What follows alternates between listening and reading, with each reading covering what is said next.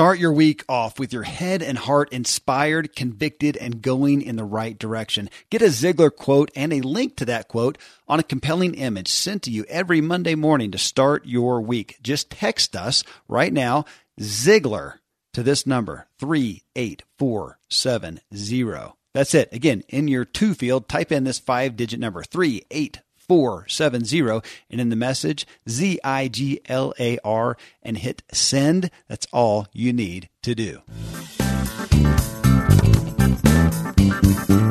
Built around the concept that you can have everything in life you want if you'll just help enough other people get what they want. Well, remember, you were born to win. But in order to be the winner you were born to be, you got to plan to win, you got to prepare to win, and then and only then can you legitimately expect to win. You see, with integrity, you do the right thing. When you do the right thing, there's no guilt. With integrity, you have nothing to fear because you have nothing to hide. See, folks, failure is an event, it's not a person. Yesterday really did end last night. Today's a brand new day, and it's yours. Friends, welcome to the Ziglar Show. I'm your host, Kevin Miller, and it is my unique privilege to bring today's profound message to you. The Ziglar Show is founded on what Zig Ziglar, the world's most prolific motivator, devoted his life to inspiring your true performance. You can have the best tools, uh, resources, and even opportunity, but unless you are truly inspired, you'll be hopeful but remain where you are. What is the definition of inspired? Listen to this to influence or animate with an idea or purpose. Did you hear that? Animate with a purpose. If you want to take action, you have to know and be motivated by true purpose. That's deep, folks, and it is why you are here. Let's dig in and change your world so you can change this world. We need all you've got to offer desperately. Folks, I just finished recording this show with special guest Michael Hyatt talking about his new book with Daniel Harkavy, Living Forward. You will not be able to finish this show without changing.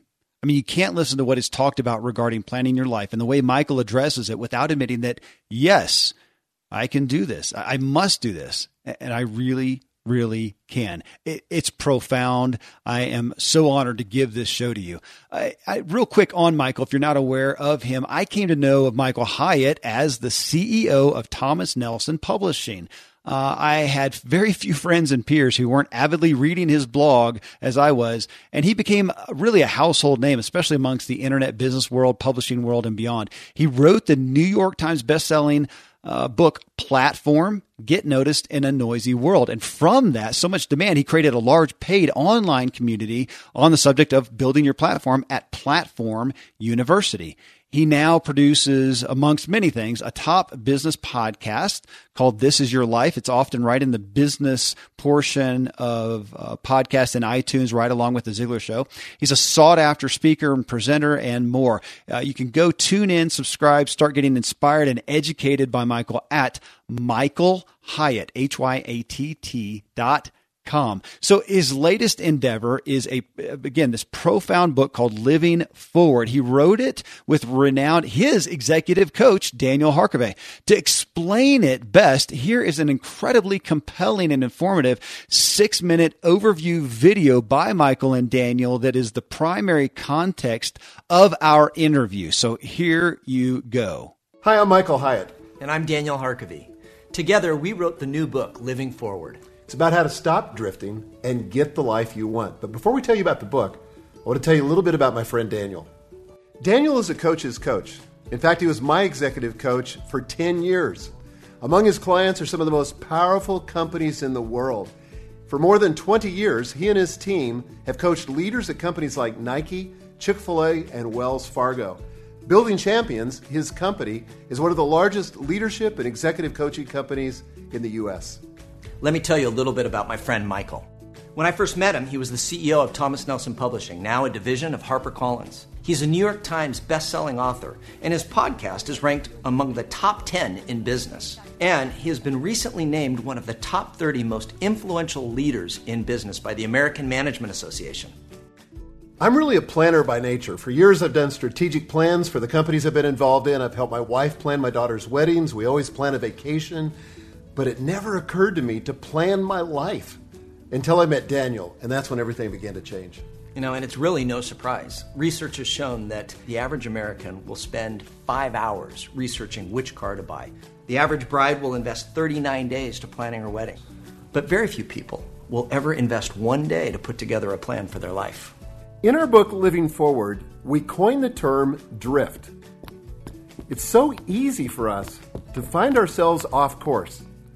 Maybe you find that your health is failing, or your marriage is broken, or your career is stalled, or you're just feeling unfulfilled. That's drift. When you look up and you find yourself far, far away from where you intended to be. Over the years, we have found that there are four primary causes for the drift. The first is that we're unaware. We're moving through life really as spectators, and the truth is we could be so much more in control. The second is that we're distracted. We're going through life and we're focused on just maybe one or two accounts in our life, and we're giving the other areas of our life, the other accounts, really our leftovers. The third is that we're overwhelmed. I've got to face it. In today's times, there's so much coming at us.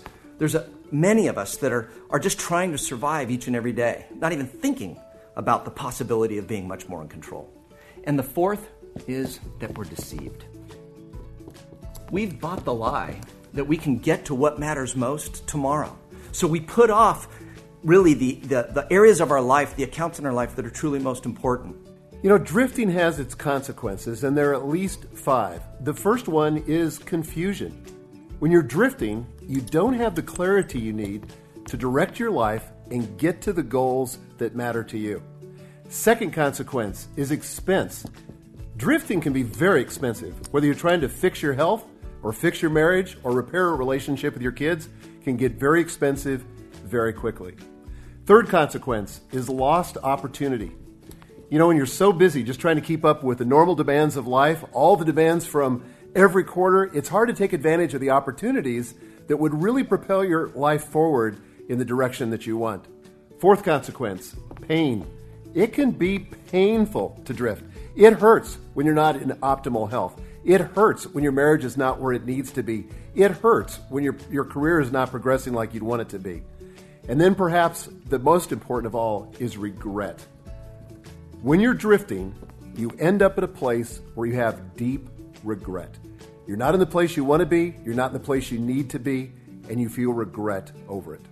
So, how do we prevent the drift from happening in our lives? It's the life plan. The drift is going through life in a reactive way. We're responding to everything that's coming at us. There's no plan, there's no intentionality.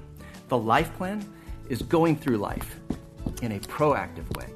It's having intentionality, it's having a plan, it's, it's a dynamic, short written tool that enables you to filter all of your decisions through so that you're living an intentional and proactive life. Designing your life plan is incredibly simple. All it takes is one day, and all you have to do is answer three powerful questions. The first question is this How do you want to be remembered? This is the question about legacy. The cool thing is, how you're going to be remembered is something that you can engineer now the memories of the people that you love about you. The second question is this What matters most to you? This is the question about priorities. You probably know what's important to your boss. You probably know what your spouse considers important. But what's important to you? It's important that you figure that out. The third question is how do you get from where you are to where you want to be? And this is the question about your action plan. And this is where you begin to lay out a plan to get from where you are now to where you want to be in every area of your life. It's that simple. The best way we've found to fight the drift, to conquer it once and for all, is to develop a life plan. And when you do, your life will be different in three significant ways. The first is that you're going to have clarity. You're going to have clarity uh, around every area of your life that truly matters most to you. You're going to have clarity around where you want to wind up in each area of your life. And then you're going to have clarity on the action steps that you need to take each and every day in order to live the best life story. The second way that you'll be different is you'll have courage. A life plan acts as a filter. It helps you decide what is not as important so you can say yes to what's truly important. And then the third and final way that you're going to benefit from having a life plan is that you're going to have control. So often we go through life and we just feel that we're out of control. We, we, we think we control so much less than we actually do. Now, we can't control everything, but we can control so much more than we believe. A life plan is your opportunity to take back control, to fight the drift and get a plan for your life, and it begins today. Before I bring you this interview with Michael Hyatt and Tom Ziglar, I want to let you know you can buy the book Living Forward anywhere that you purchase books, of course. But if you go to livingforwardbook.com before March 1st, 2016, you'll get some incredible bonuses such as a free copy of the audiobook. Uh, also admission to a live online launch event on March 1st. You'll third thing, a detailed action plan guide Next is a Living Forward Quick Start audio training, and then a complete library of life planning templates. Again, so you can go buy the book anywhere you buy it, or for pretty much, I think, the same price, go to livingforwardbook.com and you get all those bonuses. I don't know actually why you would not do that. Well, first off, I got to tell everyone, I have not only read many of many of Michael's blogs, I've literally, and you don't know this, Michael, literally used them as foundational guides in coaching and consulting to, to groups, even in classes that I have done in my self employment work. Uh, and I've grown to revere you, Michael, as a really a curator of best business practices and, and overall business and success wisdom. Now, I also know uh, a good amount about you on the personal side through your uh, you and your wife Gail's close friendship with my parents, Dan and Joanne Miller. Uh, this past Valentine's uh, during the weekend, I was on a getaway with my wife, and I kept getting Instagram posts from uh, my parents of you guys all at the uh, Whitestone Inn, I believe. Is that right? Yes, in East Tennessee, it was absolutely gorgeous. In East Tennessee, I, I know the place. I got mugs that they sent me from there, and I've literally met. I don't even know if you know. I've met Gail face to face multiple times at the uh, sanctuary on the Forty Eight Days compound, as she's doing uh, art classes with my mom, and she's met a lot of my kids as they have been there, and uh, but never met or spoken with you. First time, hopefully not the, the last time, and just incredibly honored to have you here today on the Ziglar Show and to finally connect. Well, thanks. It's great to be with you guys, and I've heard so much about you, Kevin, from your parents. All of it good. Oh, and uh, Gail's told me about meeting you, so I'm delighted to have the chance to talk here face to face. Well, and I'm go Tom. Yeah, I was just going to say I'm so excited to have you on. I know we met uh, years ago in your Nelson days at Thomas Nelson, and of course we had a number of Dad's books published through you guys, and at that time, and uh, it's just a blessing to have you on the show and to share your wisdom. And, and one of the things that I appreciate about you is I speak to so many people in our industry, speakers and authors, and you know people who really have a message and a content that they want to take out, and you have a great impact on them. And well, so thanks, Tom. Just want to pass that along being uh, born into this business, so to speak, uh, I know that it's it's an awesome challenge for individuals to to launch their own message, their own voice, and you creating a platform for them to do that is just fantastic. So. Well, thanks. Your your dad meant so much to me. I feel like so many people do that we're standing on his shoulders and building on what he created, but what a massive, massive impact he had on the world and, and a whole generation, actually more than one generation uh, of us that are just trying to further his work and have a similar kind of impact in the world. Well, I, I got to tell you, most interviews that I do, one of the first things that I do is type in your name and Zig Ziglar and put in a search engine, see what I find out. And it was uh, great to find pages and pages online of you citing Zig in blogs and, and tweets and Facebook and Pinterest, even in interviews that you did. Uh, so that was just that was just a gift. I, but so folks have listened uh, uh, to the intro to the book. I don't have. I, coming off of that, I was up late because I, there's there weren't easy questions to pull out of that. That's deep stuff, and I want to dig in. Um, in the leadoff, I'm going to jump right in. The leadoff to the book, it says this year many of us will spend about five hours researching and shopping for a new car. Others will pour over vacation arrangements for weeks. Fiancés will spend almost 40 days planning a three hour wedding. So why don't most of us set aside one day to plan our life? And while it may have been somewhat of a, a rhetorical question, I want to land right there, Michael. I want to address that. I mean, while I I'll attest to much of my life, you know, living intentionally and setting out and achieving, you know, big, hairy, audacious goals like like hosting the Ziglar Show. Uh, I can also attest to having many times where I did give a lot of time to smaller goals than that big legacy in my life. Because, and I was thinking about that and thinking, you know, there's there is there's more immediate gratification, and I think even easier perceived control. I mean, this year I've got some big things that uh, are, are, not life planning, but big trip with my wife to Cancun for an anniversary, and I want to build my barn finally by hand, I hope, and uh, some business goals, but relatively easy to control with significant tangible results. So. I, I, the plan, the life plan, it feels it feels huge. It feels long term and so very vague and and almost presumptuous to think I can really plan my life. And I know enough about you, Michael, to know that you can relate and understand to that, but I want to ask you to speak to that concept and, and commiserate somewhat, but but how do you make it approachable? Yeah, well, first of all, I, I think what Daniel and I are arguing in the book is not that you have to spend all your time in the clouds trying to get the 30,000 foot view, mm. but occasionally it helps to know that you're headed in the right direction. And I think we can work hard on our career. We can work uh, hard on other aspects of our life, you know, accumulating wealth, whatever it is, and never really ask the question do we have the long term view? Where is this all going? And where is it going to end up? And so, what we're advocating through life planning is that occasionally we do pop our head above the clouds. We get the 30,000 foot view so that when we're working our annual plans and our quarterly plans and our daily task lists, we know that those all are leading us toward a destination we've chosen. That's the key thing.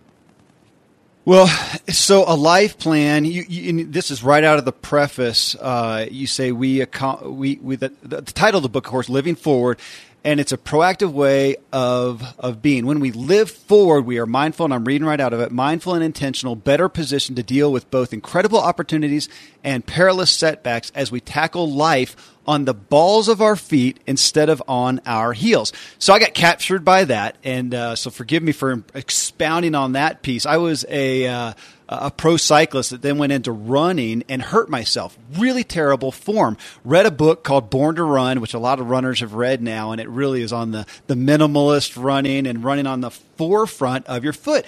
And it was huge to me, and it, and it got to be bigger than just running. But think, I mean, it changed the trajectory of my running from heel striking and leaning back to going forward, where I have more forward yes. progress. I mean, it just it just makes sense overall. And now I run zero pain and, and a lot more efficiently and, and faster. So going back to your statement, I want to read it for folks again. When we live forward, we are mindful and intentional, better positioned to deal with both incredible opportunities and perilous setbacks as we tackle life on the balls of our feet instead of on our heels. So can I extrapolate again? I'm thinking about the running analogy that the premise of living forward is, is, is a somewhat subtle personal shift, maybe just a few degrees yes. but but a massive paradigm shift, and it changes everything. Well, it is because I think so many people we meet, and maybe even us, you know, we are living backwards. You know, we're being drugged yeah. uh, by the past that we haven't resolved, we haven't come to terms with it, we haven't made peace with it, and so a lot of people drag the past into the present, and it has a huge impact in the future, often sabotaging their future. You know, maybe they had a business failure like I did in the mid mid '90s and I was hesitant to go out on my own as a result of that because I had some issues that were unresolved from the past. And a lot of people live like that. They live backward. Every new challenge makes them think about something they didn't achieve, some failure they had, something they didn't see, and so they're living from the past. There's a lot of people, I think, particularly today with so much social media, so much information, so much distraction, that they're living sideways you know, they're not looking forward, they're not looking backward, but they're just distracted by all the stuff uh, that's happening today. And so living forward is, as you pointed out, Kevin, that subtle shift of leaning forward, being alert to the opportunities that are in front of us. But it's kind of like to, to change the metaphor here. It's like driving through life. Imagine this looking through your windshield instead of trying to drive when you're looking through your rearview mirror mm. or just looking off to the side. That's when you get distracted when you have a wreck. So that's what we're advocating is looking forward, greeting the opportunities that are in front of us, and being proactive with them. So I, I got a question for you because uh, I was blessed. I I grew up as Ziglar, and I got to watch Dad. You know, he called it the opportunity clock. He didn't call it the alarm clock, and but he really rarely ever needed it because and I and I kind of coined this phrase work work for a dream, not a paycheck, right? And so yes. I watched dad wake up every day on his own pursuing a dream. And so this is where I need you need your help is I I did a little Facebook post and a video and I put that quote up there and somebody responded, "Well, yeah, that's easy for a rich person to say." So so that's really kind of what your book is about. It's it's positioning your life to work for a dream instead of a paycheck, what would you tell somebody who's thinking about the book or thinking about pursuing that that's like, you know, that's good for you guys, but you don't understand my situation? Yeah, that's a, that's a great question, Tom. I think really what the book's about is gaining clarity. You know, so much of us walk, so many of us walk around in a fog where we're not clear about what it is that we want. It's interesting to me that in the Gospels, three different times, Jesus asked three different people, What do you want me to do? Mm-hmm. And it's mm-hmm. like, he knew, but he asked them because it was important for them to gain clarity. And I think it's important for us to gain clarity, not just about our career, you know, that's probably the first place we go to, but what do we want in the other aspects of life? What kind of health do you want to enjoy? What kind of marriage do you want to enjoy? What kind of career? Yes. Uh, finances, all of that. But it all begins in the mind. We've got to get clear on what the end game is. Otherwise, we're just drifting through life. And as you guys know, it's a central metaphor in the book, this idea of the drift, which uh, we can talk about in a minute. But, but to get clear, and, to, and if I were to ask you the question, what do you want in your marriage, for example, or what do you want in your health? It's important, I think, to have something that we're shooting for, something that we're working toward. Otherwise, life just becomes, you know, meaningless. We're just like uh, the hamster in the wheel. We're just going through another rotation and not really moving or getting anywhere. I love your pointing out that uh, Jesus asking questions. One of my favorite is the, the infirm guy at the pool who he comes to and says, "Do you want to be well?" And of course, you, you would think, of course, but it's it's intriguing. Well, the drift. That's that's exactly where I wanted to jump next. I mean, right there, folks. You saw the video. You t- heard Michael talk about uh, the drift, and it made me my my analogy that came to mind on that to make it tangible in my own head was being on a cruise ship I mean, would we be okay if the cap- captain came on and said, folks, instead of going to our intended destinations, we decided to instead go about 20 miles out, then just drift for a few days and see where we end up. Depending on the wind and current, of course, we could end up in enemy waters, tsunamis, hull tearing reefs, or just so far out we run out of gas and we could be lost for weeks or months. Well, none of us would be okay with that. But with what you're talking about, Michael, this is exactly what we so often do with our lives. Our, our, days exist of the daily tangible chores that would happen on that ship. And I thought, you know, cooking food, working, playing, relationships, home maintenance, and more. The same things that we all do in our daily lives on this ship that we don't know where it's going. Is that a fair analogy? Yeah, that's actually a great metaphor. Um, in the book, I tell this story. Uh, I mean, I can't remember if I t- told it on the video, but in this, uh, when we'd been married about 10 years, Gail and I took a trip to Hawaii and we didn't have, you know, but two nickels to rub together. We couldn't afford to really entertain ourselves. But the hotel we were uh, staying at was offering free snorkeling lessons. And neither one of us had been snorkeling. So we went into the swimming pool, we got checked out, learned how to use the equipment, and then we went out on the reef. Oh my gosh. Unbelievable. Gorgeous stuff we were seeing under the water. And so we decided that for the rest of the week, this is something we could afford. And for $10, we could each rent a set of uh, snorkeling gear. So next morning, we got up five o'clock, went out into the lagoon. It was totally calm, and we started paddling around. And I mean, we were mesmerized by all the fish that we were seeing, the coral itself, all the um, the fauna that were under the water. It was amazing. then I don't know, maybe it was 20, 30 minutes. Um, I looked up and I saw that the hotel and the beach was off far, far in the distance. I mean, the, the hotel looked like a postage stamp. And Gail raised her uh, head up. Fortunately, we were drifting together. And she was like, oh my gosh. She said, what are we going to do? And so we had this boogie board with us and we swam like crazy for the shore. And we finally got there after about 45 minutes of hard Jeez. swimming. We weren't, we weren't even smart enough to know that you can't swim against a riptide, but we were just going for the shore. But the thing that I, I realized in that is that's how it is for so many people in their life. You never drift to a destination you would have chosen.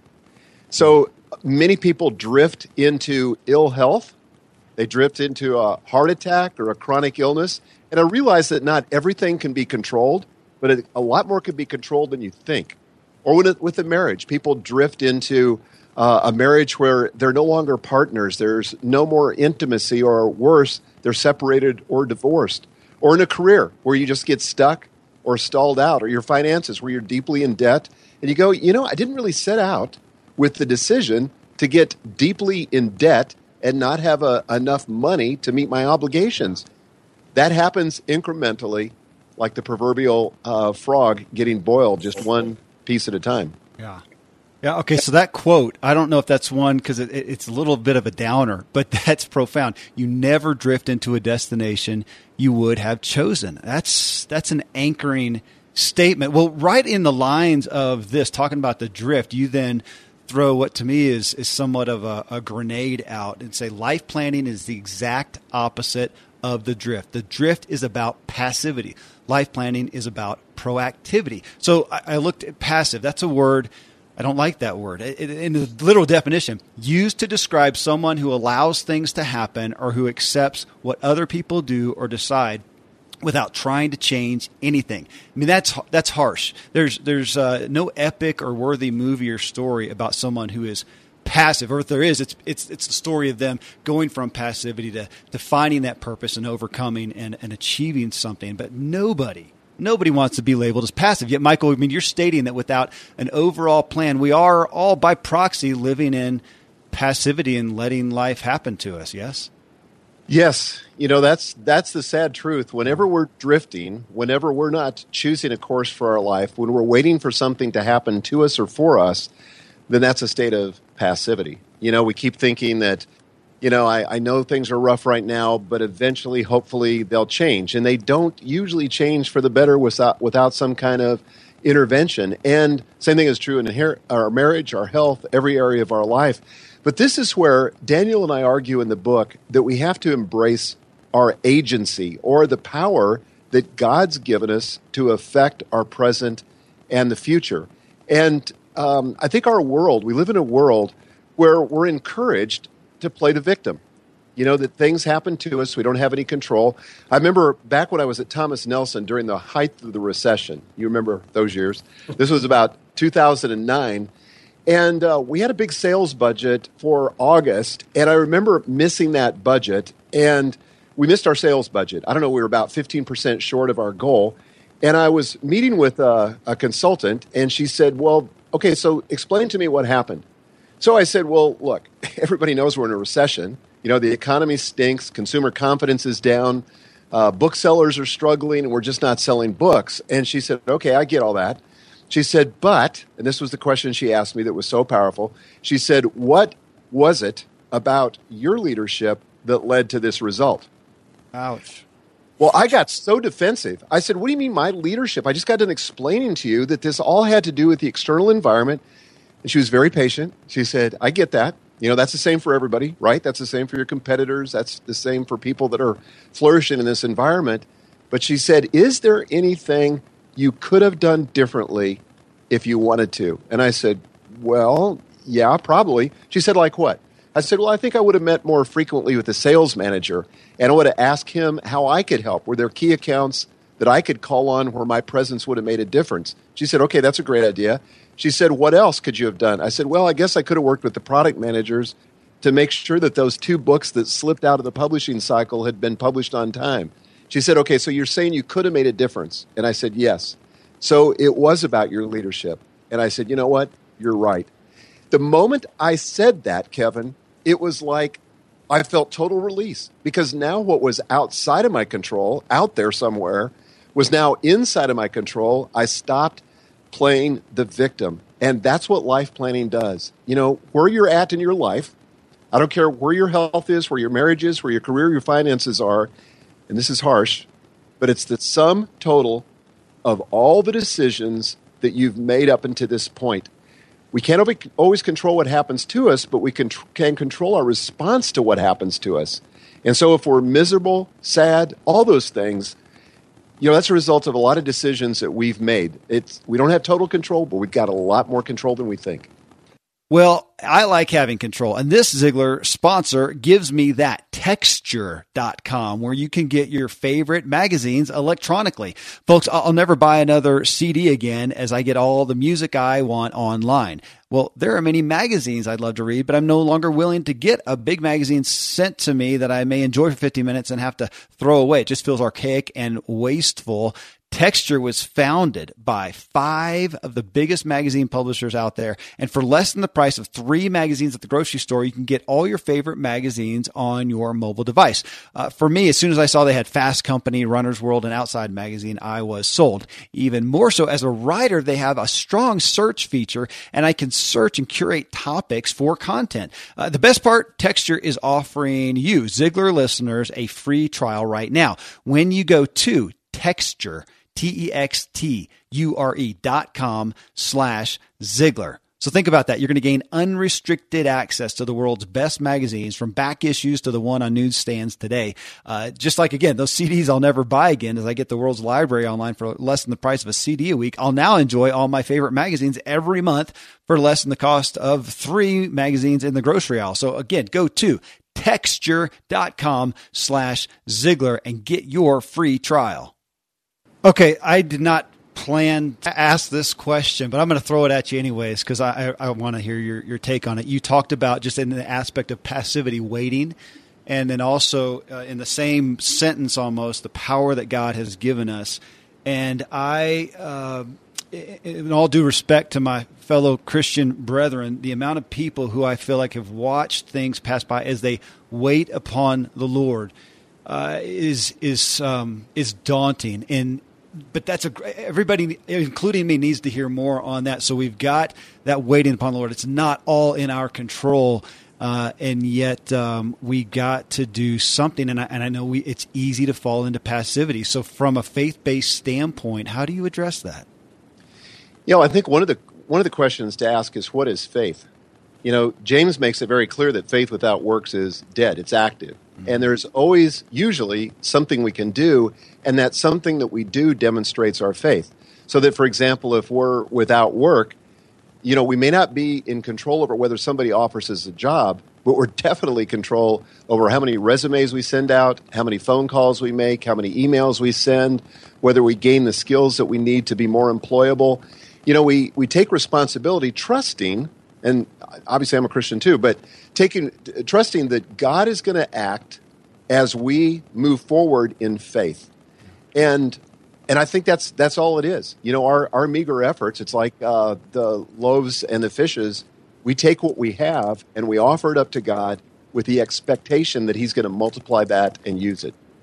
God is going to act as we move forward in faith. Yeah, that's that's that's a that's a foundational anchor there. Yeah, Tom. Yeah, I was, you know, Dad. Uh, I don't know if he coined the original phrase, but he kind of made it made it famous. He he called it uh, the be, do, and have philosophy. You've you've got to be before you can do, and you've got to do before you can have. Love that. Right? right? So you got to be the right kind of person, do the right kind of things, and then you can have all that life has to offer. And our culture is, you know, I use the word entitlement like everybody else. You know, it's a 30 second solution culture. We watch it on TV, we see the commercials, and so and, and our kids coming out of school today, they're saddled with debt, and they think the job is owed them, right? Because they've gone through the yes. motions, so they haven't.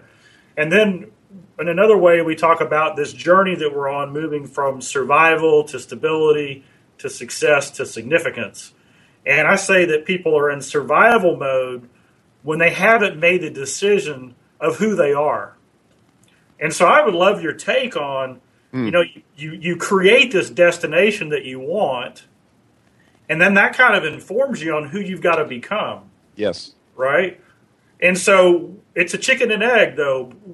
Which one, which comes first, or can either one of them come first as long as we do them together? You know, who I am, or what do I, what do I want my life to become? Well, I, th- I think you've pointed out a really important distinction the difference between being and doing. And obviously, those, those go together, but I think, like you, that being precedes the doing. Who we are um, determines really what we can accomplish and, and what we do in life. So that's why, for example, if I, if I have in my life plan that I want this amazing marriage with this woman uh, to whom I've been married for 37 years, Gail, and I do have a great marriage, but I know it can even be better so then the question becomes what do I need to become in order to do my part to make this marriage the best it can possibly be? Or you take your career. You know, maybe you're dissatisfied with where you are in your career, maybe you're stalled out, maybe you're stuck. And so then the question becomes what do I need to be to add more value to my employer or add more value to my customers so that I can, you know, get to where I want to get in my career? But I, I think the responsibility, and this is what I love about life planning, it always comes back to us. You know, I'm not looking to the government to solve my problems. I'm not looking to my parents to solve my problems or to my spouse or to my boss or whatever. I really have that power that's been given to me by God, and I need to be a good steward over what I've been given. Uh, you know, it's interesting. You said this a minute ago, talking about your story at Thomas Nelson, and it was that in accepting responsibility and, in all reality accepting some blame that it was a freeing feeling which is not what we generally we're generally playing defensive because we don't want that responsibility. So to hear you uh, testify to the freedom of that is um, is something for us all to ponder. Um, of course, in the video, you and Daniel go on to say that with a life plan, we gain clarity, mindfulness, and a roadmap as we, number one, become aware of the current location. Number two, decide where we want to go. Number three, start working toward our destination. So as I looked at that, I mean, number two and three, decide where we want to go and start working toward your destination. Those feel more attainable. I, am I'm, I'm comfortable with those personally. Stating a goal, walking toward it. I mean, that's where most of the goals talk that we have is focus. Um, it actually reminded me a bit of the difference between coaching and counseling. Uh, that I heard a lot from my dad, especially in his early years doing that. The coaching is saying, okay, where do you want to go and what do we need to go forward in that direction? Where, of course, counseling is often taking into account where we have come from and where we are now as a result of that. So when you say at the beginning of uh, describing the life plan that we first become aware of our current location, how deep are we going here? Well, certainly, if people have issues that are unresolved from the past, uh, they need to get counseling. You know, in my view, no shame in that whatsoever. Um, I think the reason we get stuck in life is because we haven't brought in outside resources. We're not meant to live life uh, on our own. I remember several years ago, I was really stuck with some stuff that I was wanting to do in my physical fitness. It had to do with strength training. And I just happened to be at a conference where I was uh, speaking with Henry Cloud, and I asked him, I said, Man, I've had this goal for two years on my uh, goal list, my annual goal list, and I'm not getting any progress. And he said, Dude, you need to bring in an outside resource, hire a trainer, you know, listen to a podcast, read a book, you know, even if you can't afford uh, a trainer or bringing in a counselor or some expert.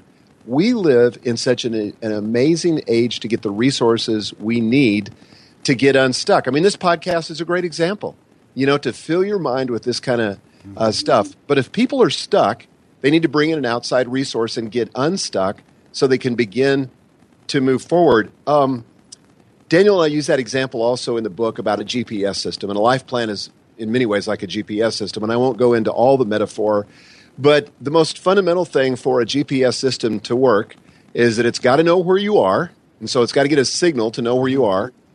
Then you got to plug in where you want to go, and then based on that, it routes you to the destination. Um, interestingly, in our context here, it does require a signal from above. And uh, I think that's true for life planning too. This is not something that I try to do as a Christian, apart from you know trying to get God's perspective on it. I definitely want His perspective, but it's never dropped out of heaven for me You know, it's it's so often the point I was making earlier about Jesus saying, "What do you want?" You know, that's up to me to get the clarity. Hey, I like clarity too, and Pipedrive is a Ziglar show supporter that gives me this with my sales. So Pipedrive is the CRM for small teams with big ambitions. So whether you're an entrepreneur or not, sales can be tough but they don't have to be so tough. With Pipedrive, the pain and frustration of tracking deals with email and spreadsheets are gone forever, and what you can't track is really hard to achieve. Hey, entrepreneurs like Pipedrive because it visualizes your sales pipeline, highlighting opportunities and potential problems, ultimately ensuring that important activities and conversations don't get dropped. That is paramount in sales, folks. So head over to pipedrive.com slash Ziglar to start your exclusive 60 day free trial only available to listeners of this show. Okay. That's pipedrive.com slash Ziglar. I like your GPS analogy, knowing where you're at, because it seems like daily I'm looking up something online, or especially on my on my smartphone, and it says whatever that little code is. You know, it would like to know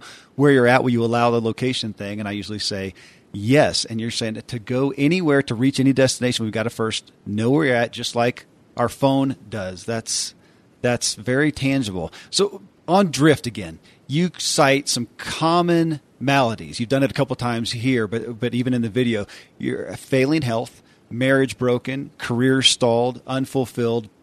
And then you say you look up and find yourself far, far away from where you intended to be, which we've hit on a couple times. Now, you know, I know plenty of goal oriented, striving, succeeding people who have a problem area maybe even two.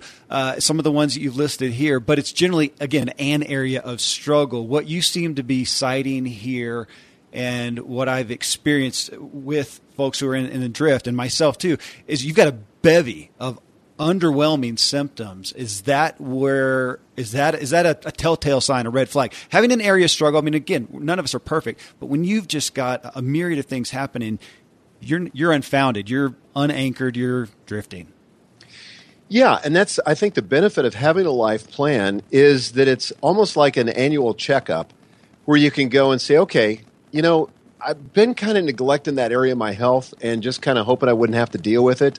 And that happened to me in the year 2000 when I found myself in the emergency room three different times thinking I was having a heart attack. Fortunately, I wasn't. You know, it was just a bad case of acid reflux. But my cardiologist said to me, he said, Look, tell me what's going on in your life.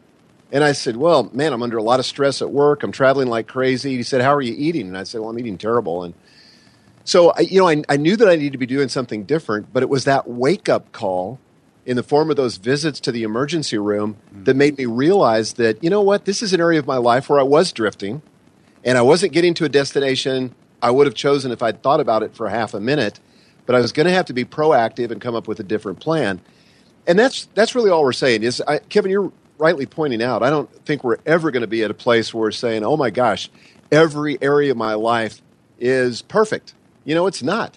And just when you, it's, it's kind of like when you go over uh, a ridge in the Rocky Mountains and you go, oh my gosh, there was a whole other ridge back here that I wasn't even aware of. Mm-hmm. And that's true even in your life plan. You reach a certain level in, in your marriage and you think, man, this is great. But now I see an entire, entirely great, uh, a new level. I think we're made for growth. We're made for improvement. And it might have been Tony Robbins that said this, but I, I think it's true. And that is, Happiness is not in reaching the destination. Happiness is in making meaningful progress toward a goal that is meaningful. You know, in other words, if, if we're making progress, we feel like, you know, our finances are improving or my career is improving or my marriage is improving. It may not be perfect, it may still have a long way to go. But if we feel like we're making progress, that's usually enough to give us a sense of happiness. Yeah, Tom, that there was a recent podcast that we did that you talked about that. I don't know what you were citing, but some study on it was either you or our guest, I can't remember. Some study on happiness, and that's what they found is people who are making daily yep. positive progress. Yep, and it's they did a, a study where they compared uh, lottery winners versus people who had been uh, either a paraplegic or a quadriplegic in an accident, hmm.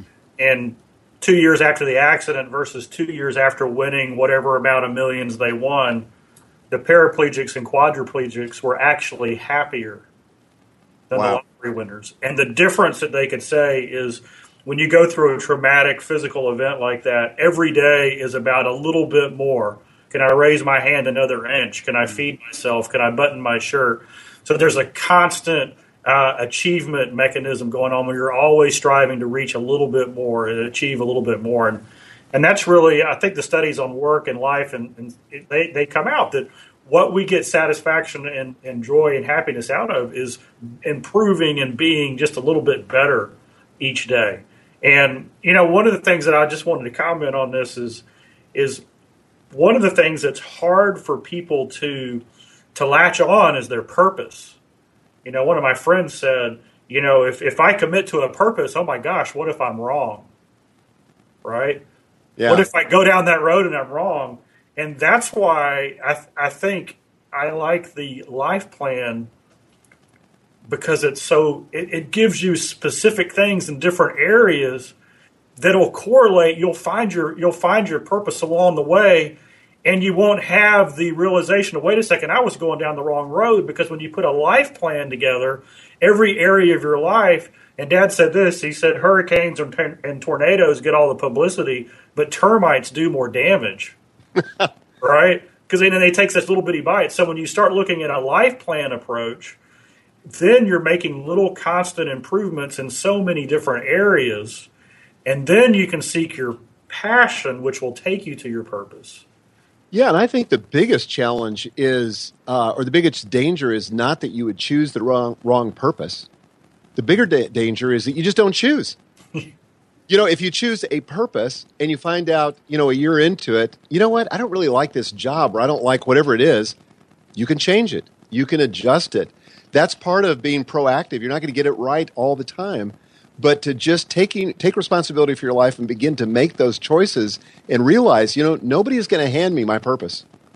Yeah. you know um, that's going to have to be something that i um, decide on my own. Obviously if you're a spiritual person with reference to god and to his will but um, yeah i think that's up to us to figure out what it is why we're here and what it is we're meant to do Goodness. Okay, I'm continuing on with this video. There's a couple points I want to hit. You talk about four primary causes of drift: unaware, moving through life as a spectator, uh, distracted, focused only on a few aspects of life, overwhelmed, trying to just survive the day, not even thinking about much control, and then deceived. And I mean, we could go deep into all of those, but for the Ziglar audience who has listened to a lot of these shows, they've definitely heard Zig talk about, it's been in a bunch of the recent podcasts, about how productive and successful and focused we are on the last day of work before going on vacation. So if we take those four issues, I mean, on the last day before vacation, or in, just a project deadline is what I was thinking. Aren't we less unaware, distracted, caught up in overwhelmedness and, and deceived because you have a goal, but even more so in a sense, a deadline. That was kind of a new thought for me in that, Michael and Tom. So with, uh, you know, at the relevant point of having a life plan and having a focus, what about a deadline? We are such a deadline driven society. And uh, do you incorporate that into the life plan as well? Well, we do in the sense that um, Daniel and I advocate that you set aside a day to do your life plan. Mm-hmm. And so much of life happens when it gets on your calendar. You know, what's scheduled or what gets calendared gets done. Yeah. And so we encourage people. I mean, again, think about this. How much time we'll spend planning the dream vacation. Gail and I went to Europe a couple years ago, and I mean, we spent days planning that trip, where we were going to go, where we were going to stay, how we were going to travel, what we wanted to see. But to take a day and just set that day aside, whether it's a work day or a day on the weekend, and make that a deadline by putting it on your calendar. And the deliverable at the end of the day is the first draft of your life plan. It's totally doable. We've coached thousands of people through this process. Sometimes people don't get it till the last hour and a half, but they always come away with clarity. Hmm. So, in that sense, there is a deadline. Okay. Well, so in the same uh, same line of thinking, and you mentioned it a minute ago with your own health uh, issues that you said the term wake up call. So uh, I'm going to take that and go into the consequences of uh, you talk about of living in the drift are number one confusion, Number two, expense, fixing what's broken. Number three, lost opportunity, too busy to take advantages of, of good opportunities. Uh, number four, pain. And then number five, regret, which to me goes right back to the, the, the reacting instead of proacting. But I mean, Michael, this is, I mean, you're talking about the essence of, of maturity in, in a lot of ways, doing what needs to be done before it's critical. I mean, we put oil in the car before the engine seizes, but in our lives, we don't go to the doctor until we get sick, ill or disease. We don't go to the marriage counselor until divorce is mentioned, and, and we don't update our resume and knock on career advancement or put the business plan together until we're fired or work is so toxic it's killing us, and now we're in critical mode. So, what you're calling us to, it feels like, is, is in a big way, is wisdom. I mean, the Bible cites uh, this is always profound to me cites god you know parting the waters raising the dead having food fall from the heavens performing these grand miracles, but there are those are 101 occurrences to him calling us to seek wisdom, seek counsel. And, and, maybe if we did that better, we wouldn't find ourselves so often in need of a miracle. So, would you then, Michael, say that having a life plan is having, is, uh, well, again, back to your taking responsibility, wisdom and maturity in and for our lives, rising up to, to claim and pursue our godly inheritance instead of sitting idly by passively and missing it. So, again, it's it's a lot of maturity to do this. It is, and I think that's a, a very good distinction between immaturity and maturity because, you know, I've raised five teenagers, and uh, I know one of the biggest challenges in raising kids is getting them to take responsibility for their own life. Um, again, back when I was at Thomas Nelson, my predecessor, Tom knows him, was a man by the name of um, Sam Moore. And Sam had kind of a reputation of being difficult to work with, but I never had any difficulty with him. But I'll tell you who did. When he had people that were reporting directly to him, when they came in and he asked them what happened, and they made excuses and blamed everybody else for the problems, he got pretty aggressive. Let me just put it that way. Uh, but if you admitted and came to him with the problems and told him what the problem was, he was very understanding. I had another occasion when I was working for him. I wasn't the CEO at this time, he was. But I came in having missed another sales budget, and I was the first person to tell him. So he didn't find out from somebody else and come looking for me. I went to him and I said, We missed the sales budget. And he said, Why? And so I began to explain to him why. And um, I was hard on myself. And I remember him saying to me, He said, uh, Mike, is Romans 8:28 still in the Bible? And that's that verse that says God causes all things to work together for good to those who love him and are called according to his purpose. And I said, "Yes, sir, it is." And he said, "Then we're going to be fine." So, you know, I, I have I've been the same I've had the same attitude towards my own kids. You know, I had one daughter that uh, just didn't seem to take responsibility, and I would have to kind of give her a hard time and really confront her with it. And it was always seemed like a tussle. Another daughter that if she did something wrong, she was the first in uh, to confess it. And now all the girls are doing great, but I'm, I'm just saying that there is something about this idea of maturity. And to me, that's the essence of maturity taking responsibility for your life and planning all the events as you can as you can as your life unfolds so that you're not just reacting but you're proacting Wow, uh, Michael, I've got I got one one more point as you hit this in the video that I want us to uh, I, I wanted I wanted to end on. In developing your life plan, you said your life will be different in three significant ways: clarity, courage, and control. So I'm going to ask about courage. Uh, the definition, and again, yeah, I, I admittedly like words, is courage is the ability to do something that frightens oneself. Um, and I'm I'm healthfully frightened of heights because if I fall, I could get tragically wounded and die. I'm frightened of illness and disease for very much the same reason. But here we're talking about a life plan, and you're saying that, or are you saying with a life plan, I'll have more courage. I will be less frightened because if so, that is exciting and hopeful. So a life plan takes away fear.